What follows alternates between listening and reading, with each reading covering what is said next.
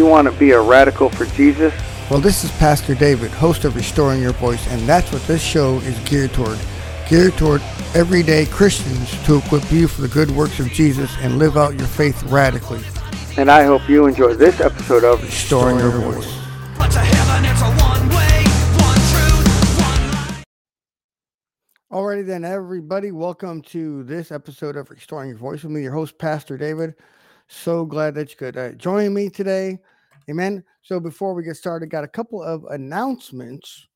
Um, first one being that I am going to be doing a free, that's right, you heard it, absolute free biblical uh, or free e-course. So a free e-course on a biblical mental health. So it's going to be absolutely free. All right. I haven't put it together yet. Um, but I really feel like this is where the Holy Spirit wants me to go to to do this. So absolutely free. Uh, when it comes out, I will announce it ahead of time. I'll schedule it out uh, ahead of time so you won't miss out. But please, if you've ever had questions, what does the Bible exactly have to say about our mental health? What does it say about anxiety? What does it say about fear? How can I apply it to myself? How can I get out of being trapped in depression or anxiety or any of that? Well, then when it comes out, all right, and we'll be live, so you'll be able to do uh, Q and A during it. Uh, hey, would love to have you. Uh, it'll be airing at least at, at a very minimum on my YouTube channel. Um, uh, so there's that. Also, hey, don't forget tomorrow's uh, Q and A session, Bible-based Q and A. I am soliciting questions out there, so if you're watching this on Facebook, I go to my page, uh, David C. McGuire. Go to the top; it's pinned there. Hey, post your Bible-based questions. So if you can't make it live, and you want me to answer a Bible-based question for you, uh, then please post it now. Um, post it now before tom- uh, before uh, tomorrow start uh, tomorrow's Q and A starts, and I will do my best to answer your question. All right, so all right, so here we go. We're getting into the week. This is Monday, the twenty second of uh, sep- or twenty sixth of September, and I want to talk to you today about the presence of the Lord. Now, that may sound flaky to some people out there, and I'm okay with that. I'm absolutely okay because I want us together to pursue the presence of the Lord. Now, I know that the whole earth is filled with the presence of the Lord. I got you. I, I know that, that God is everywhere all at one time. All right. We can all agree on that, right? Thumbs up. But there's something different when we're pursuing, when we're actively pursuing his presence, because we could say his presence is throughout the earth and we can agree on that.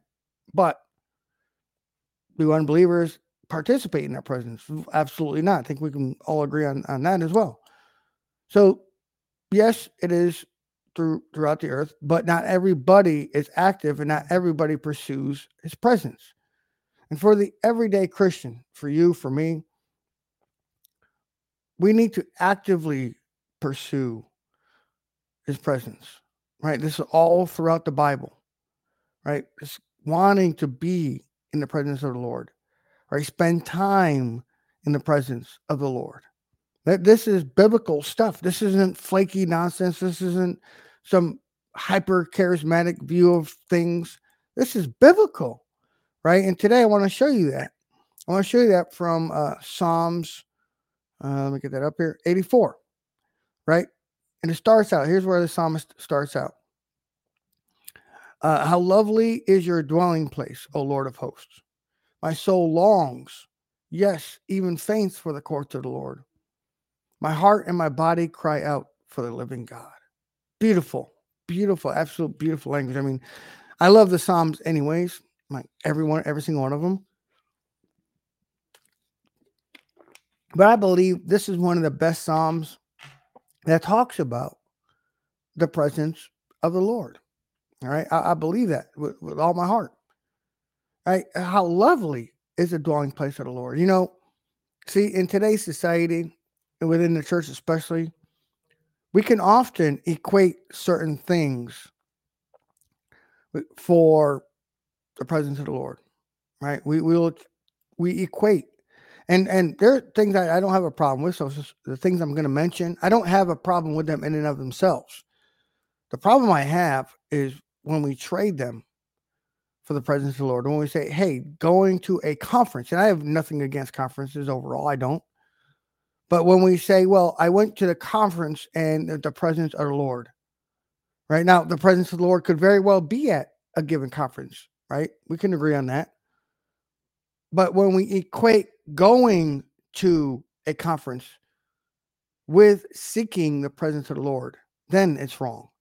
Right? We can go to a conference, right? We can we can feel emotional, but by the way, um, emotional and emotion, uh, uh, how we feel, doesn't equate seeking the presence of the Lord. Emotion is just that. I mean, I can listen to a wonderful song, and it doesn't mean about anything about the presence of the Lord was there. Right? I can watch a movie that moves me, right? It stirs me up, but it has nothing to do with the presence of the Lord. I'm just watching a movie at the end of the day, right? Even going to church is not the same always as seeking the presence of the Lord, right? People go to church all the time, right? The, the pews today are are filled with unbelievers. Right?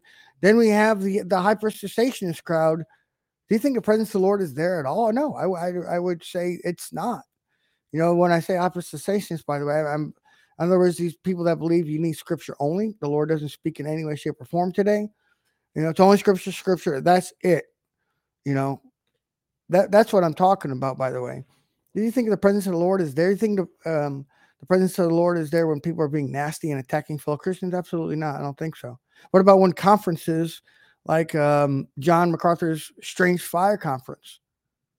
Right, it was a conference under the cloak of a Christian conference, but it just had nothing to do but uh, attacking Christians. Do you think the presence of the Lord was there? Absolutely not. You know, there's people like I said that go to church all the time that aren't believers at all. They're not Christian at all. Going to church doesn't make you Christian. So obviously, I don't believe in going to church is wrong. I mean, it's a biblical mandate for every believer, but it's not always the same as seeking the presence of the Lord. Because you want to know where, where this starts out, right? Notice this psalm is a personal one, right? Personal. My soul. It doesn't say our soul. It doesn't say their soul. It says my soul longs. It's personal. Seeking the presence of the Lord doesn't start out, doesn't start in the public. Seeking the presence of the Lord starts in our own private lives. That's where it starts, I believe. Because whatever we do in private, right, will equal what we do in public most times. Unless we're trying to put on a face, right? We we need to diligently seek the Lord in our private time. We need to have a dedicated time every day to seek his presence. We need to long for it, right? Whenever that is, right? I understand not everybody's day is the same and not, not everybody's schedule is the same. I got it. So I'm not talking like, oh, you have to do it at this time. And what I'm talking about is doing it, right? Eh, Right. Look, it, it should be so much so that we long for it, right? Now, I, I mean, this is not bragging on me, but but when I wake up in the morning, I'll give you an example. When I wake up in the morning, right? I I actually don't like going have to make coffee, brush my teeth, the whole nine yards, right? I don't like doing any of that. I just want to get as quickly as possible into prayer time. I just want to do it as quick as possible because why? I'm longing for the presence of the Lord. I'm longing to get in to that one-on-one presence. See, like I said, you have the omnipresence of the Lord, but what about that one-on-one time, right? Like my kids are in my presence most of the day, right? When I'm home, my kids are in my presence. But that doesn't mean we have that one-on-one time, that personal time all the time with one another. Same thing with God, right? We have to diligently seek him. When's the last time?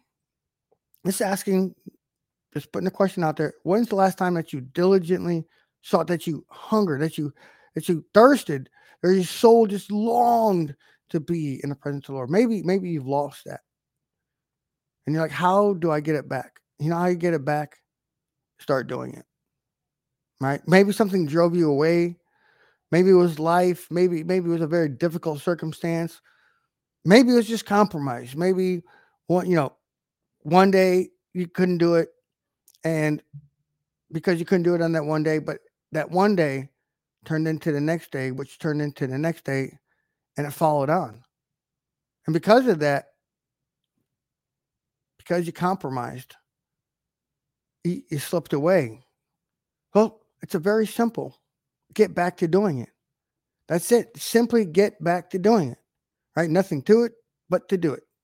Right? Exactly. And Richard says here, and that's how you build relationships. Exactly. One on one time. Right?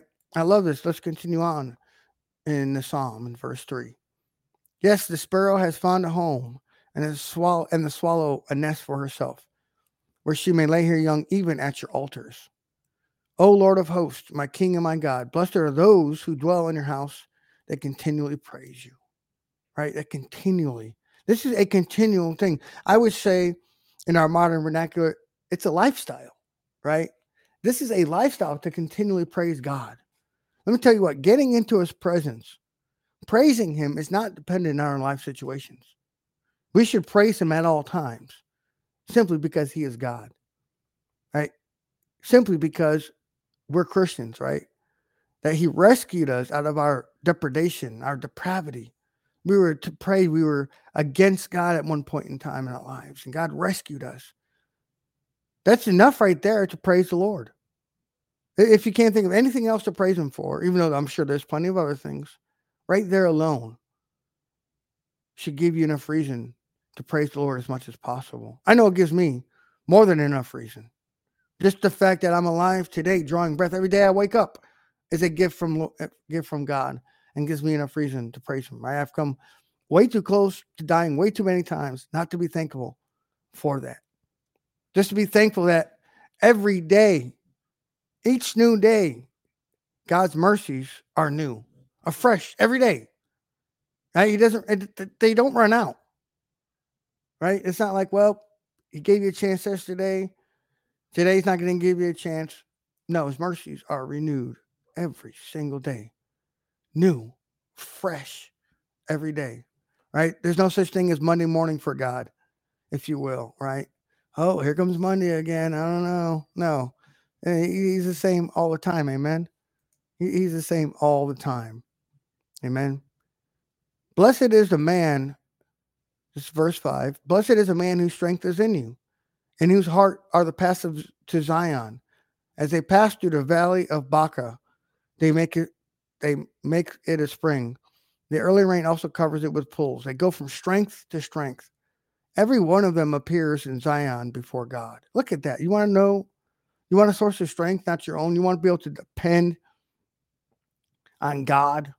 This is this is right here. This this is right here. You know, some people might say this is the secret, but it's no secret. It's written there right in scripture for you and for me. Amen. It's right there. There's no, it's no, it's no secret, it's no mystery.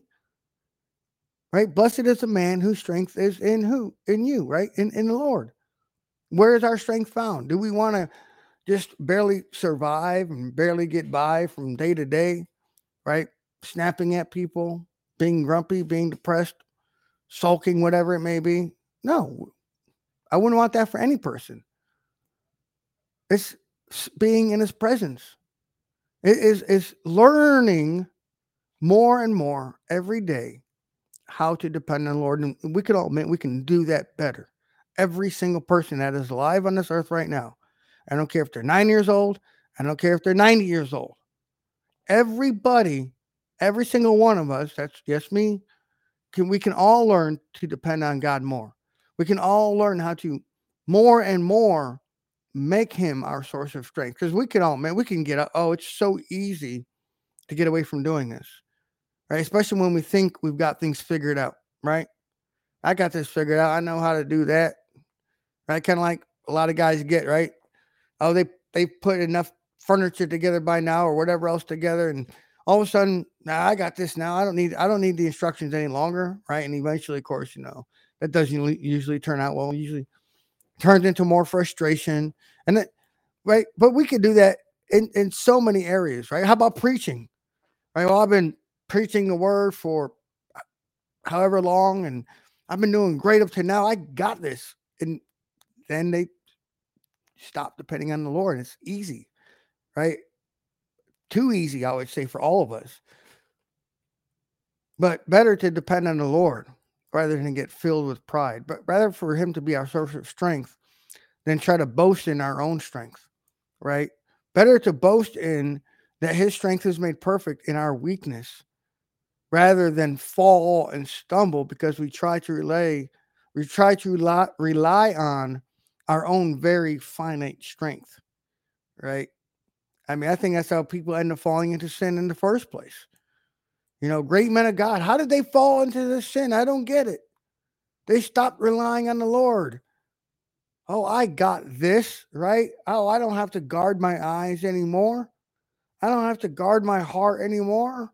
I don't have to set up these fail safes so I don't fall into lust and temptation. And I, I've got this.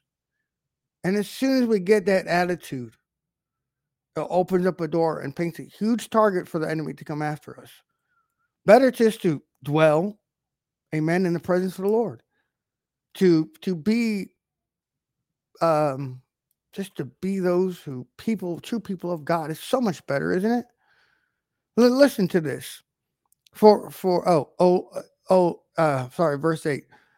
O Lord God of hosts, hear my prayer and give my and give ear, O God of Jacob. Selah. Behold, O God, our shield, and look upon the face of your anointed. For a day in your courts is better than a thousand elsewhere. I had rather be a doorkeeper in the house of my God than to dwell in the tents of the wicked. Let me pause right there. Now, I actually looked this up today and I found out something I didn't know. Never knew this before. What is a doorkeeper? Right? Because I think, at least for me, anyways, in our modern mindset of reading this, we think a doorkeeper is nothing at all, right? No, actually, if you don't know this, a doorkeeper was one of the most important positions somebody could hold, right? In relation to the temple of the Lord.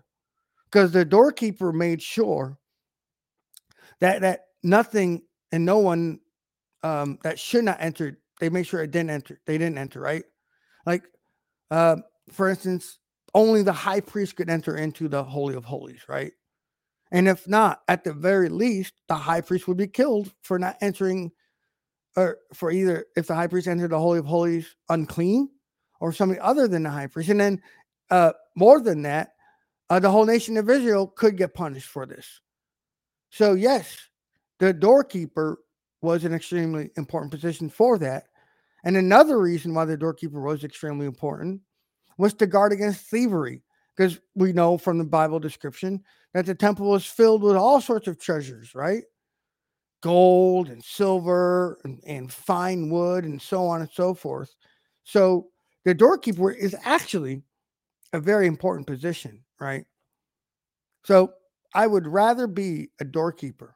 I would rather hold the most important position than to dwell in the tents of wickedness. Now, let me make this clear too, by the way. I want to uplift you, encourage you with this. Wherever the Lord has called you to be is better than you wherever you were at prior to that. Did you catch me on that? I don't think you did. Wherever the Lord called you to right now is better than where you were before that. If if God calls you, right, to be the janitor of wherever you're at, right? It's better than wherever you were in your fallen state when you were on your way to hell.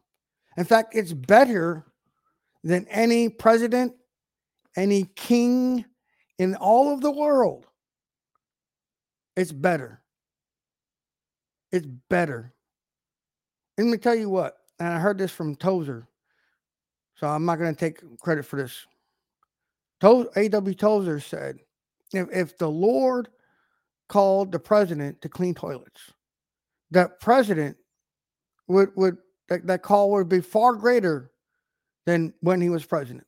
Um, I probably got that quote not exactly correct, but that's what A.W. Tozer said in a nutshell. And I believe that. I hold to it.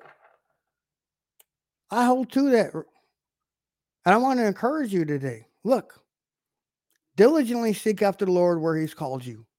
It's okay. Let me tell you, stop comparing yourself with another person and what they're doing. All right. You don't know anything about that person, most likely. Right. You don't know if the Lord specifically called them there or not.